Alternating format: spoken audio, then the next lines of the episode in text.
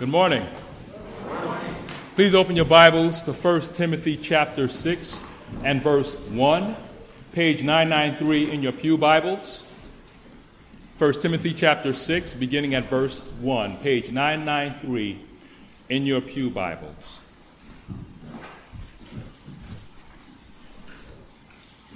Last week, Vijay shared from the end of 1 Timothy chapter 5 how every time you come across a church that is failing, there are two reasons for that. Number one, because of bad food, meaning bad doctrine, and bad leadership, meaning a church is unstructured and badly ordered. But on the other side of that, he said churches that succeed exercise good discipline, have pastors that rule well, and have congregational unity. Amen. This week in 1 Timothy chapter 6, verses 1 through 10, Paul now digs deeper into the subject of congregational unity by speaking directly to those in the church who were bondservants/slaves. And then he addresses the false teachers and the covetous of heart. In a society where slavery was the norm, I can only imagine how difficult it must have been for the average Christian who was under the yoke of slavery to maintain a biblical work ethic.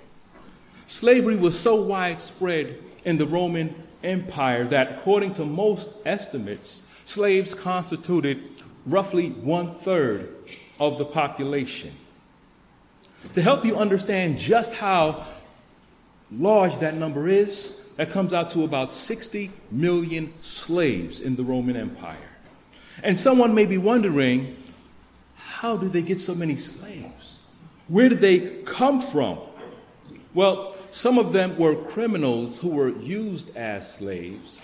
Some of them were kidnapped and also made slaves. Some of them were prisoners of war and used for slavery. Some of them fell into debt and sold themselves into slavery. Some of them took their children and used them to pay off of their debts and made them live a life of slavery, or at least for a time period. And then some were just born into slavery. Making up such a large part of the population, slavery was an accepted part of life. That's just the way it was. But here's where it looks different from what we're used to seeing or hearing about or reading about. A slave in that culture could be a doctor, an accountant, an artist, a musician.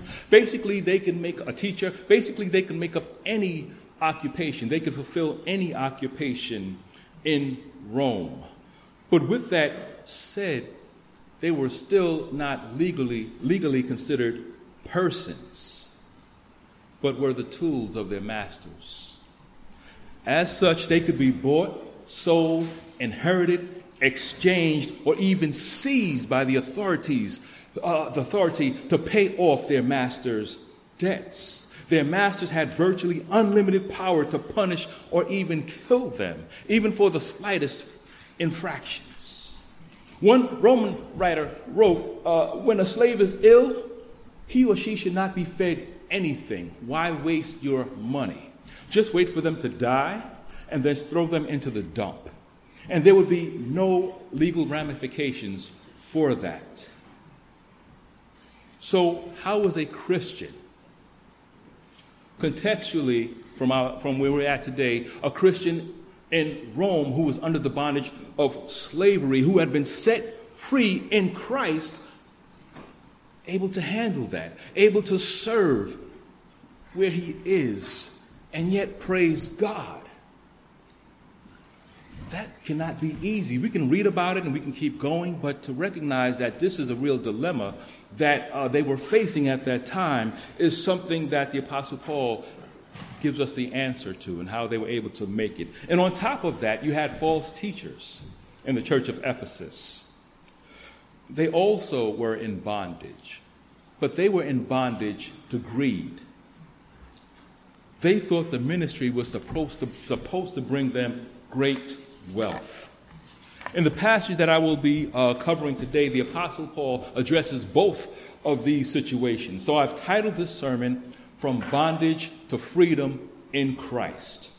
So my 3 points for the sermon are point number 1, achieving contentment in Christ through faithfulness. Point number 2, achieving contentment in Christ through true doctrine. And point number 3, achieving contentment in Christ through godliness. Follow me as I read 1 Timothy chapter 6, verses 1 to 10, page 993 in your pew Bibles. Once again, this is the holy word of God, so listen carefully. Verse 1, let all who are under a yoke as bondservants regard their own masters as worthy of all honor, so that the name of God and the teaching may not be reviled. Those who have believing masters must not be disrespectful on the ground that they are brothers. Rather, they must serve all the better, since those who benefit by their good service are believers and beloved. Teach and urge these things. If anyone teaches a different doctrine and does not agree with the sound words of our Lord Jesus Christ and the teaching that accords with godliness, he is puffed up with conceit and understands nothing. He has an unhealthy craving for controversy and for quarrels about words, which produce envy, dissension, slander, evil suspicions, and constant friction among people who are depraved in mind and deprived of the truth, imagining that godliness is a means of gain. But godliness with contentment is great gain, for we brought nothing into the world, and we cannot take anything out of the world. But if we have food and clothing, with these we will be content. But those who desire to be rich fall into temptation, into a snare, into many senseless and harmful desires that plunge people into ruin and destruction. For the love of money is a root of all kinds of evils. It is through this craving that some have wandered away from the faith and pierced themselves with many pangs. Please pray with me. Father, we thank you for your word, Lord God. Your word doesn't sidestep the hard issues. Your word gives us clarity. Your word gives us understanding. Your word exhorts us in how we should behave, Lord God, when we face these trials, when we face these difficulties in societies, when we face sinful situations from society. How are we to respond?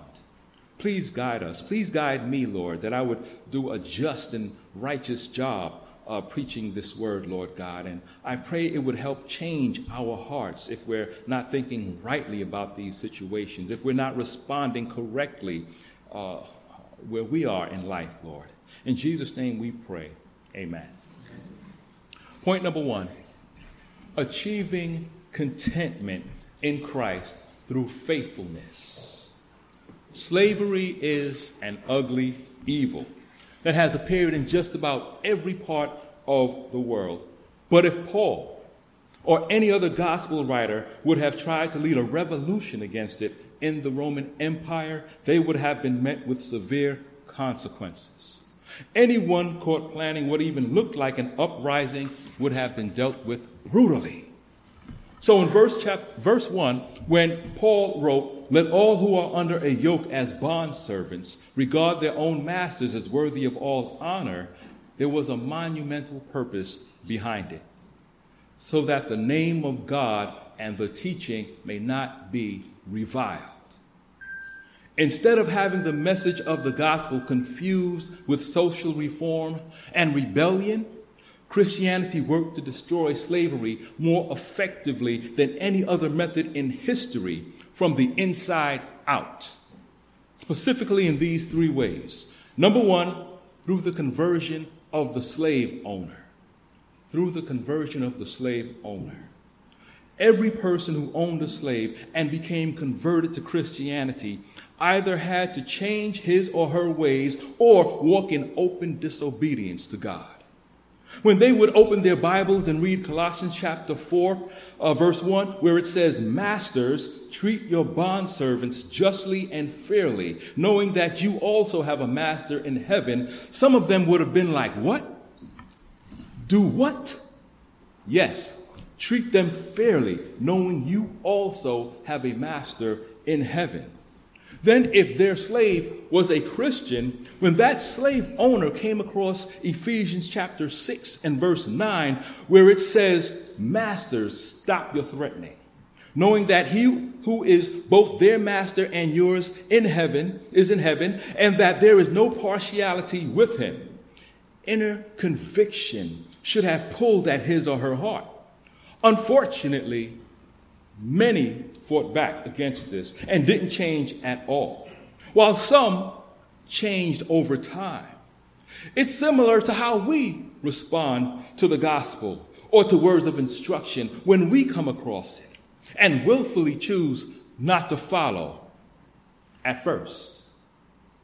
But over time, most of us come around. Likewise, whenever Christianity dominated, slavery diminished over time.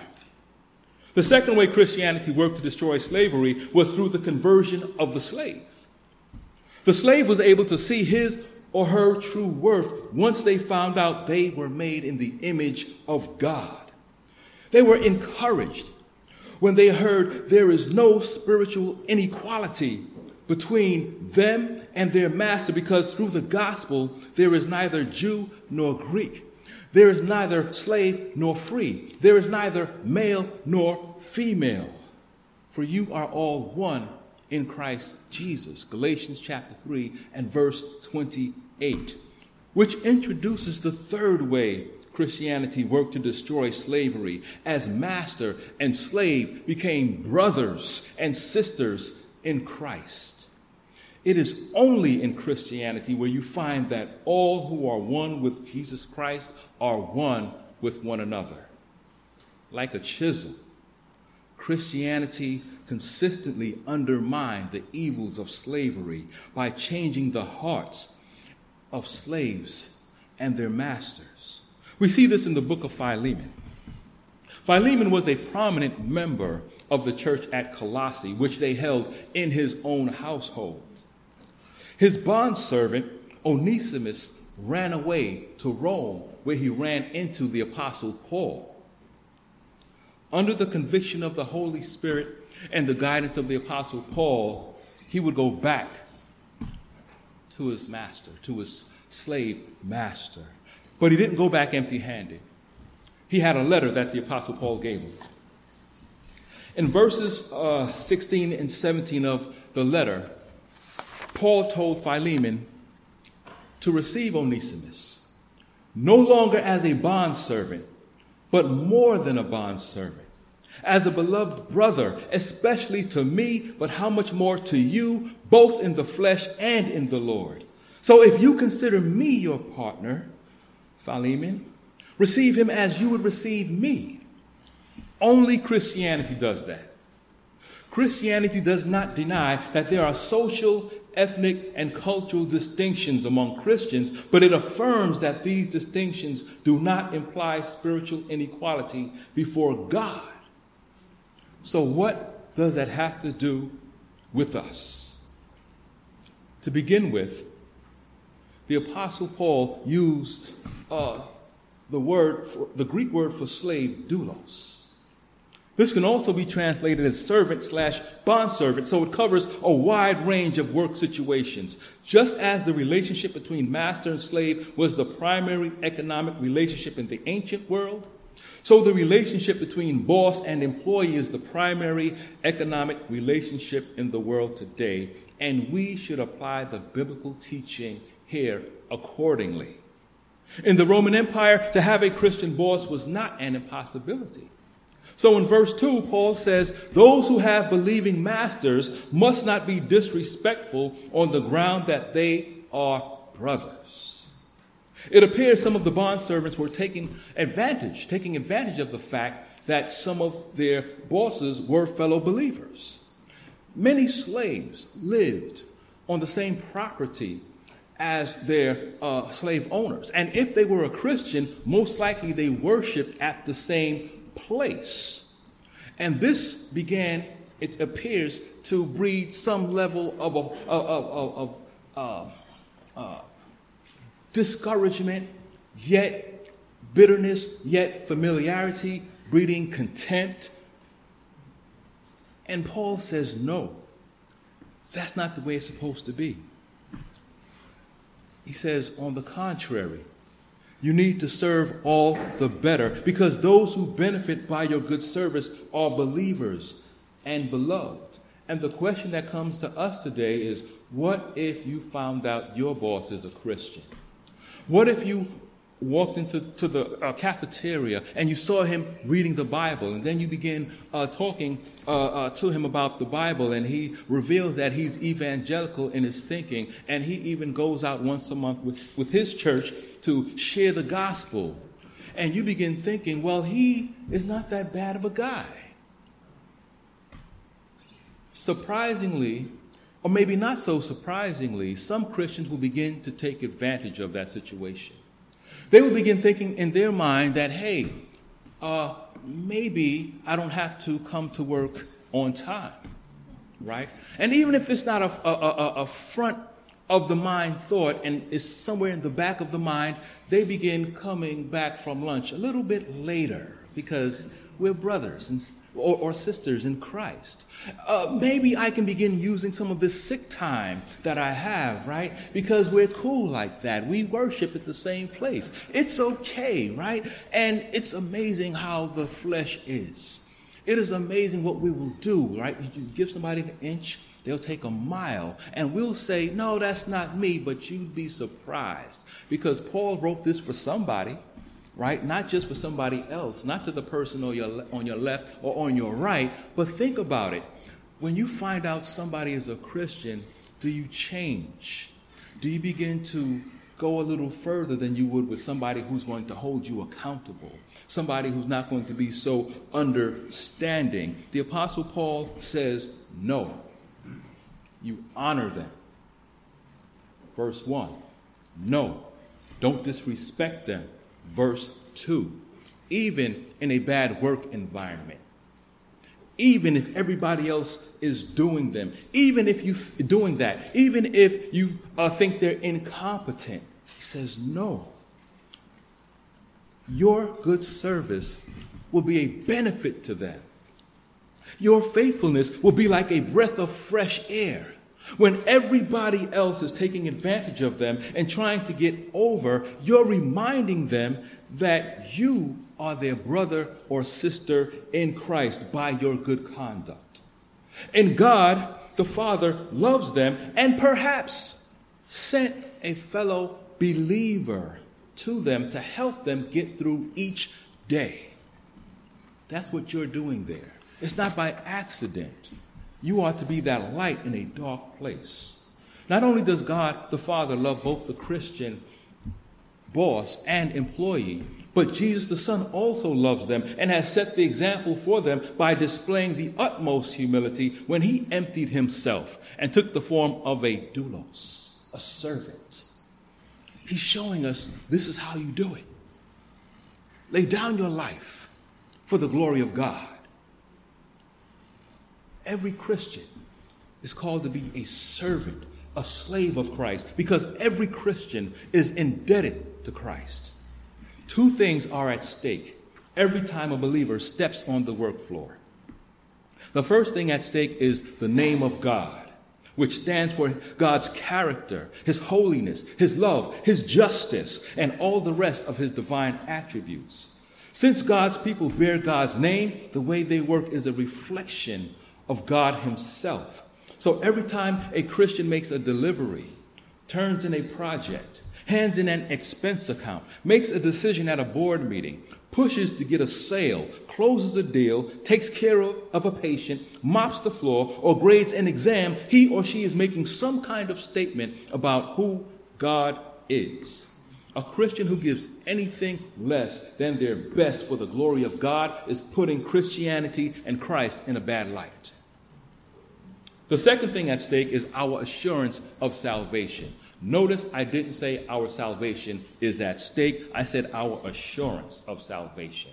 If I'm goofing off, stealing time, gossiping, complaining, and resisting my boss every time he or she instructs me to do something, that's a spirit of pride.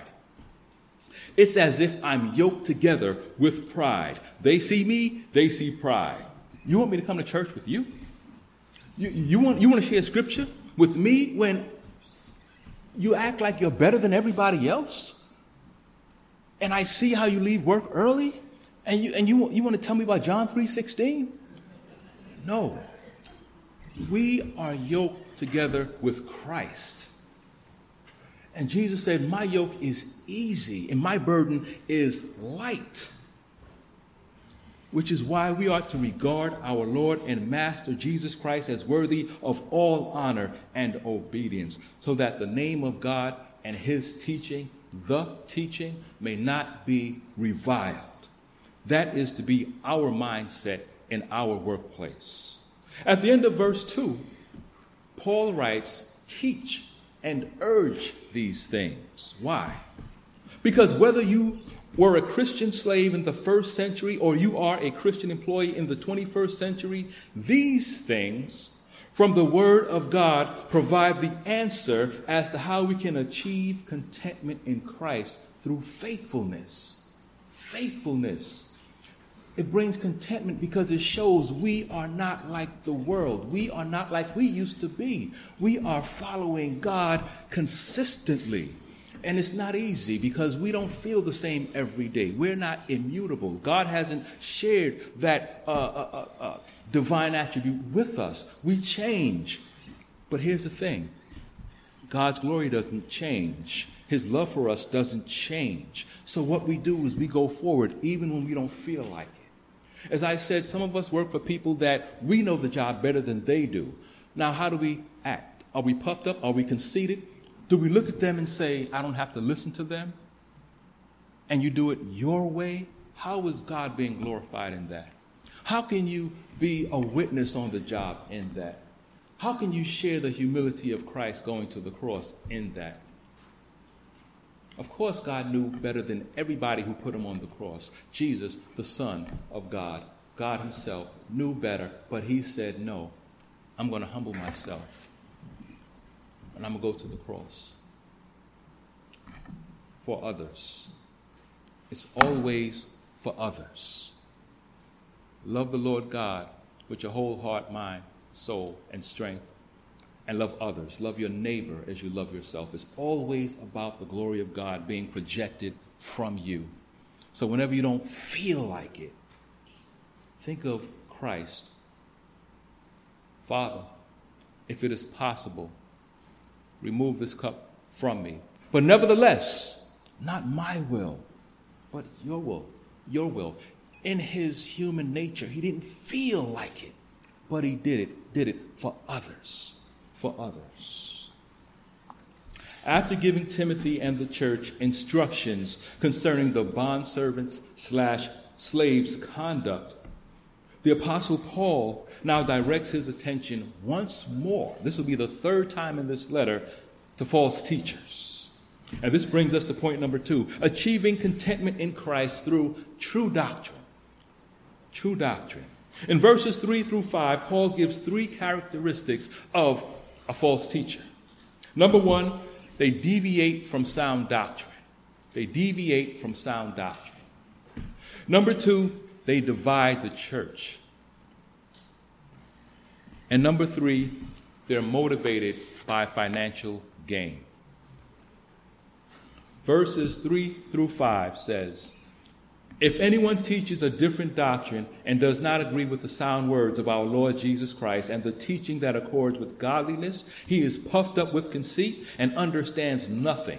He has an unhealthy craving for controversy and for quarrels about words, which produce envy, dissension, slander, evil suspicions, and constant friction among people who are depraved in mind and deprived of the truth, imagining that godliness is a means of gain. In verse 3, the phrase sound words means healthy and wholesome words that produce spiritual well-being. The sound words of our Lord Jesus Christ comprise the Christian gospel.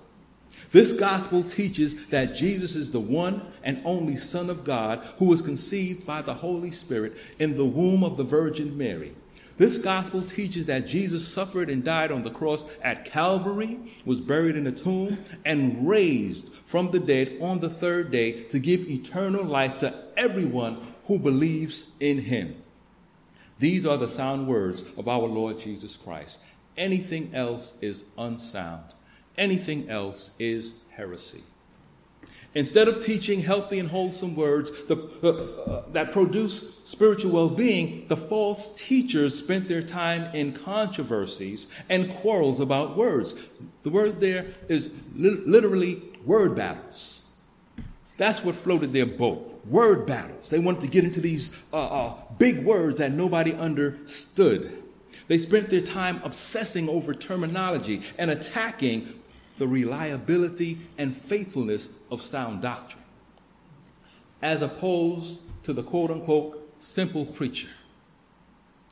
The simple preacher doesn't obsess over big words nobody understood, because the faithful pastor slash shepherd wants the sheep to understand the word so he may be or she may be fed by rich food. They may feed on things that fill them spiritually and give them strength in Christ. They want to take their part in meals that unite them to Christ daily, that cleanses them daily, that gives them a broken heart of repentance daily, that gives them the ability to forgive daily. We need these things daily. We have to be cleansed daily. We have been eternally cleansed. Don't get me wrong on that part, but daily we need to come back to Christ. And we need to be filled with the word and washed all over again, because the world sticks to us sometimes. And here's what happens as you go one Sunday without fellowshipping and worshiping amongst the believers, right? That one Sunday could turn into 2 months. And then the next thing you know, you're starting to think differently. You're starting to talk differently. It's so subtle. It is so subtle. You begin looking like the people you hang out with the most. You begin sounding like the people that you used to shriek when you would hear them say something foul. Now it's commonplace. So what God did for our benefit is on the first day of the week, not the seventh day like the Sabbath, after working and worshiping all week and serving God all week. You needed that Sabbath rest. Take that day. But this is the first day of the week to be built up in Christ, and he sends you out as a soldier into the world. By Friday, Saturday, you get worn down again. So the first day of the week, you come back, you get built up again. And it's this thing that we ought to do until we see him face to face. The church isn't an anchor that some people say, oh, it's like a crutch. You got to go there. I can worship God anywhere. No, but he says, come together. Yes, you can worship God anywhere, but he says, come together. You need one another. You need to sing songs of praise to God after you guys have been listening to the Rolling Stones all week. I know ya. But you need some words that praise and lift up the Holy One who saved your soul. You need people to pray for you. You need to fellowship and talk about what are you going through. You want to hang out. You want to get lunch. You need people that reflect the image of God so you don't start feeling like you're the strange one. Because in this world, if you go far enough and long enough without the church, and you hang around secular people, you will begin to think, am I the strange one? Am I being too hard here? We have been changing. Maybe I should change with the culture. It is easier than you think to do that. It is much easier than you think to flow with the tide. In verse 4, Paul shows us the contrast between the faithful pastor and the false teacher. Everything listed there is at the very root of the false teacher's heart. Conceit, a lack of understanding, an unhealthy craving for controversy, and a love for word battles, as he wants people to believe he's much smarter than he really is. But in reality, proud and ignorant false teachers do not understand divine truth, because it is foolishness to them. They are not able to understand spiritual things because spiritual things have to be spiritually discerned. False teachers produce nothing of benefit spiritually due to their fleshly, corrupt, and empty minds. But doctrine matters. Doctrine matters. In these verses, we see how a lack of true doctrine directly affects life in the church. Verse 5 says, it's happening among those who are depraved in mind and deprived of the truth, imagining that godliness is a means of gain. Yes, it was happening in the church, but no, it wasn't happening to true believers. It was the envious, dissenting, slandering, evil, and constantly in friction people that it was happening to. The depraved in mind who were being influenced by the false teachers were influenced because they were deprived of the truth from these false teachers. True doctrine, on the other hand, has been established by a set of statutes, laws, commands, and principles that have been mined correctly through proper exegesis and hermeneutics, drawing out of the text what it's saying, carefully interpreting the meaning of Scripture systematically, where the aim is to arrange biblical doctrines into one self-consistent whole, not fractured parts, where you end up with different beliefs and strange interpretations. From this standard, the false teachers had turned aside. They failed to realize that godliness is not the means to financial gain, but godliness is gain. And I wish that we all could grasp that and keep it. To keep it is the answer. We'll grasp it, but then we'll let it go. And this leads us to point number 3, achieving contentment in Christ through godliness. In verses 6 and 7, Paul wrote, "But godliness with contentment is great gain, for we brought nothing into the world, and we cannot take anything out of the world." We all have moments of contentment. And then we either see something new or hear about something we quote-unquote need, and all of a sudden, we're no longer satisfied with what we have. We drive off the lot in our brand new Nissan Sentra, feeling good, new car smell, so thankful. God, I'm so glad you allowed me to buy a new car. And then a few months later, we see the newer model. And we're noticing how it's shinier, how it has better rims. And all of a sudden in our heart, we start like, man, I should have waited. I knew it was coming out. And now we're looking at our old dusty car. We don't like it no more. Or we come back with a family from a great Florida vacation. We had a wonderful time. Everybody was happy. You know, you're feeling good about your vacation. And then you go on social media and you see somebody you know looking like they had a greater vacation in Hawaii. And all of a sudden your heart sinks. And you're like, man, I knew we should have went to Hawaii. Why didn't we go to Hawaii? It's so cheap.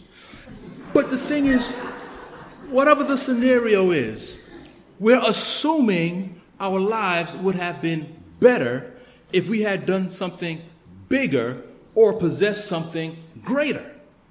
Even though Jesus said one's life does not consist in the abundance of his possessions.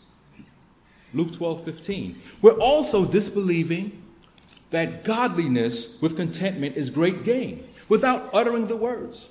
We're saying godliness plus things is great gain. Godliness plus a bigger house, that's a great gain. Godliness plus a newer car, that's a great gain. Godliness plus, you fill in the blank. You know what you covet. You know what you believe would make you much happier every time you see it. Some of you are like, I'm never going to talk about a husband or wife, or a better husband or wife. I don't even want to go there. That's a different sermon for a different day. But you're neglecting the fact that commitment and contentment in Christ, that's the game, right? Being content in Christ takes commitment to Christ. Commitment to him. That's the goal. Sometimes we act as if the things we accumulate on earth are going to come with us into the new heavens and the new earth. But verse 7 says, for we brought nothing into the world, and we cannot take anything out of the world. Job said basically the same thing 2,000 years, roughly 2,000 years before the apostle Paul, when he lost everything that was important to him. He said, naked I came from my mother's womb, and naked shall I return. Job chapter 1 and verse 21. He understood you cannot take it with you. Yet we hold on so tightly to the things we have and covet so strongly the things we don't, using up our good years to serve ourselves instead of using up our good, strong years to serve Christ.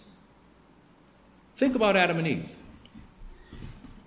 Picture a circle and let it represent everything God gave to them, right?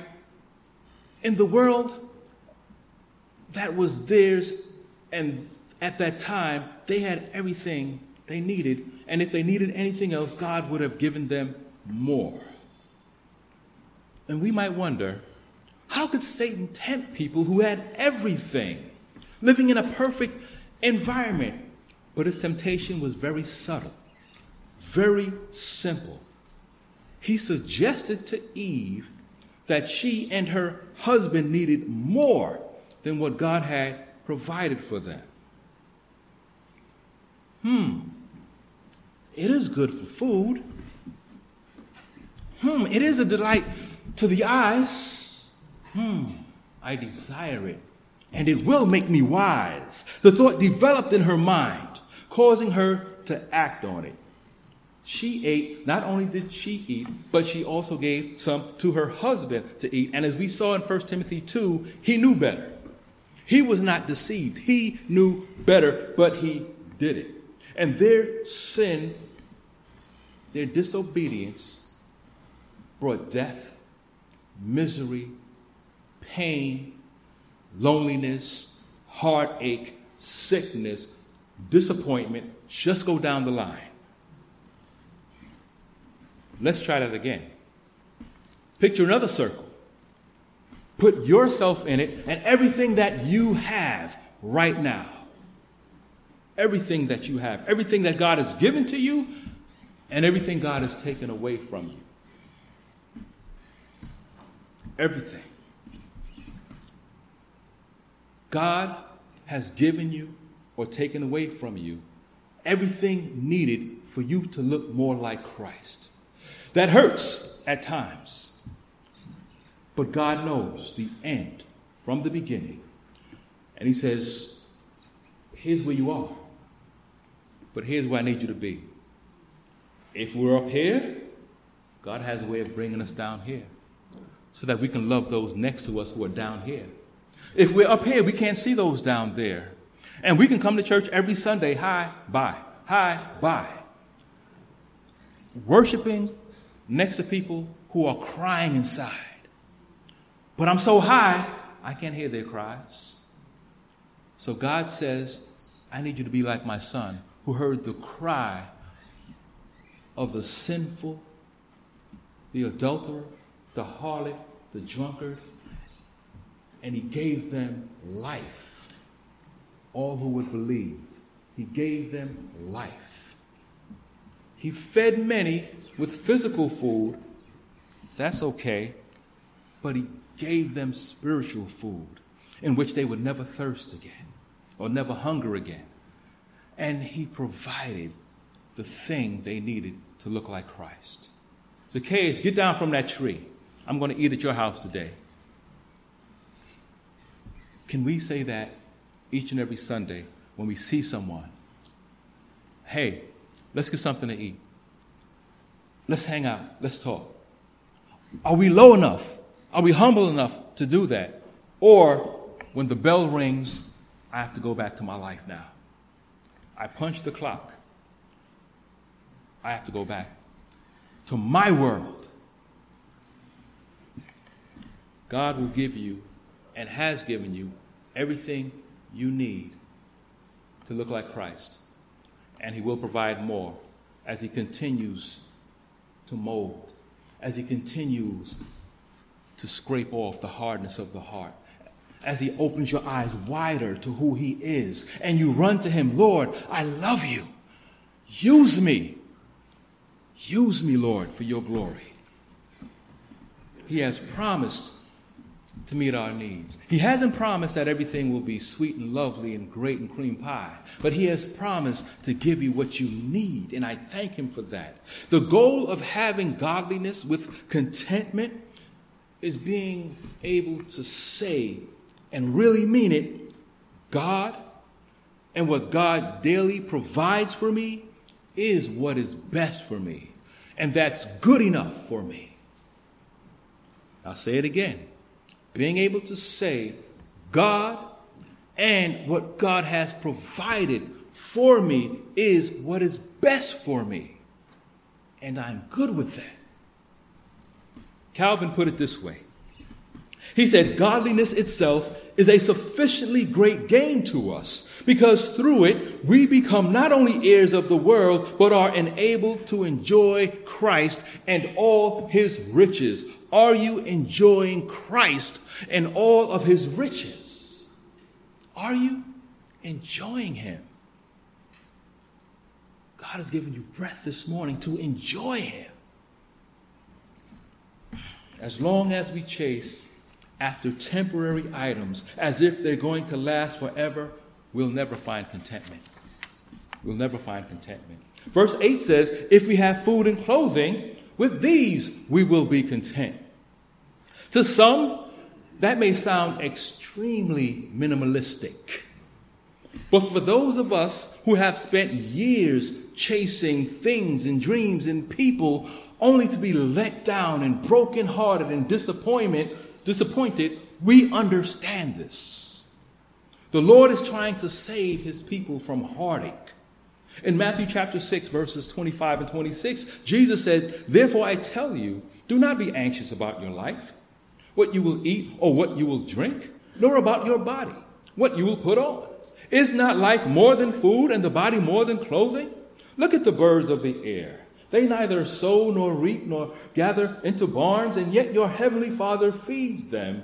Are you not of more value than they? Think about it.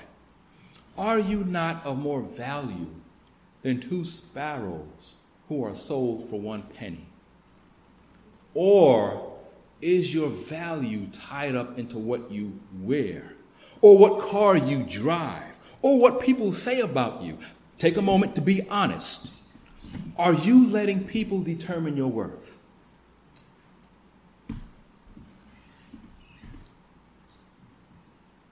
Nobody on earth should determine your worth, including family members. God has created you in his image. He elected you, regenerated you, called you, justified you, adopted you, sanctified you, and when Christ returns, he will glorify you to be with him. In and of ourselves, we are not worthy. Jesus Christ's righteousness, which has been imputed or accredited to our account, has made us worthy. For some, that's still not enough. They still have a strong desire to be rich in man's eyes. So in verse 9, we get a serious warning.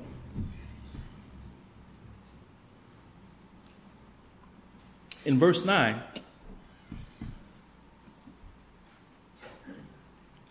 it says, but those who desire to be rich fall into temptation, into a snare, into many senseless and harmful desires that plunge people into ruin and destruction. Desiring to be rich in this world comes from short-term thinking, and he says it could lead to your ruin and destruction. However, understand me, if God has blessed you financially, praise God. He has blessed so many, from Abraham to Job to David to Solomon. Praise God. Being rich is not a sin. A covetous heart is sin. Financial gain plus compulsive spending out of a covetous heart may bring short-term happiness, but true and lasting joy is found in Christ. Life and peace is found in Christ. You say, I know that, Pastor Mike, but how do I do this? The word says from Colossians 3, verses 2 and 3, that we are to set our minds on things above, where Christ is seated at the right hand of God. Not things that are on this earth. They're temporary. And we ought to remember that we have died and our life is now hidden with Christ in God. To set our minds means we have this inner disposition that's pointed one way, similar to a compass which points north. Our entire disposition should point itself toward the things of heaven and eternity, causing us to make decisions that reflect that. What we say reflects that. Who we're in a relationship with reflects that. How we raise our children reflects that. Our consistency in the faith reflects that. In verse 10, Paul makes another sharp statement to the false teachers and possibly unconverted churchgoers in Ephesus. He said that some have wandered away from the faith. There was no longer any consistency in their faith. He wasn't saying they wandered away from Christ and lost their salvation. He's saying those who left departed from the religiosity of church life. They didn't just leave the church building, but they left the practices of Christianity. These people are similar to the religious but unconverted ones the Apostle John describes in 1 John chapter 2 and verse 19. There, John says, these people went out from us, but they were not of us, meaning of the same spirit, knitted together. They went out from us, but they were not of us. For if they had been of us, they would have continued with us, but they went out that it might become plain that they all are not of us. Then to the rest of the congregation, in the next verse, John says, but you have been anointed by the Holy One, and you all have knowledge. What does he mean by that? You all have knowledge. It's exactly what Jesus said in his high priestly prayer in John chapter 17 as he's praying to the Father. In verse 3, he says, and this is eternal life, that they know you, the only true God, and Jesus Christ, whom you have sent. All Christians have been anointed with the Holy Spirit and know the Father and the Son intimately. As a shepherd serving under Christ, the chief shepherd, Paul, at the end of verse 10, lovingly warns the greedy and self-indulgent that it is through the craving of riches that some have wandered away from the faith and pierced themselves with many pangs. What you love and what you crave will determine who you are and where you're headed. What you are and what you crave will determine who you are and where you're headed. Picture the person who wanders from the straight and narrow path to gather some beautiful flowers. Get the imagery of somebody going down a path, straight and narrow, headed to the kingdom. They look to the left and they see some beautiful flowers, but the flowers are lined with thorns. But they're so beautiful, the person just has to have them no matter what it costs. But as they pluck them up one by one, they realize that their hands are pierced, bloody, and wounded. The believer sees his or her hands and cries out, Lord, what have I done? And runs as fast as he or she can back to the straight and narrow path, and they pick up right where they left off. The unbeliever looks at their bloody, pierced, and wounded hands and cries out, nothing ever goes right for me, and blames God for their pain. I am confident that we resemble the first person, because I believe we are like those spoken of in Proverbs chapter 24 and verse 16, who may fall 7 times, but will rise again and again and again and get right back on the straight and narrow road that leads to Christ and eternal life. Amen? Amen. Let us pray. Father, I thank you for your grace and mercy. I thank you for your patience with us, Lord God. Remembering our frame, that we are dust and that we are attracted to shiny things, things that are no good for us, things that are good for us, but we cling to them with this heart of idolatry as if they belong to us, and it stops there, forgetting that these gifts and blessings are used to be transferred to your people, are used to bless others who are in dire straits, are used to teach others lessons that we have learned along the way. Thank you for your patience with us, Lord God. Please continue to teach us. I am so glad you will never leave us nor forsake us, but convict us and turn us. You will lift us up when we fall, Lord God. You will never let go of our hands. You will guide us all the way till we see you for who you are. And we shall see Christ as he is, for we shall be like him. Thank you for that day. In Jesus' name we pray. Amen.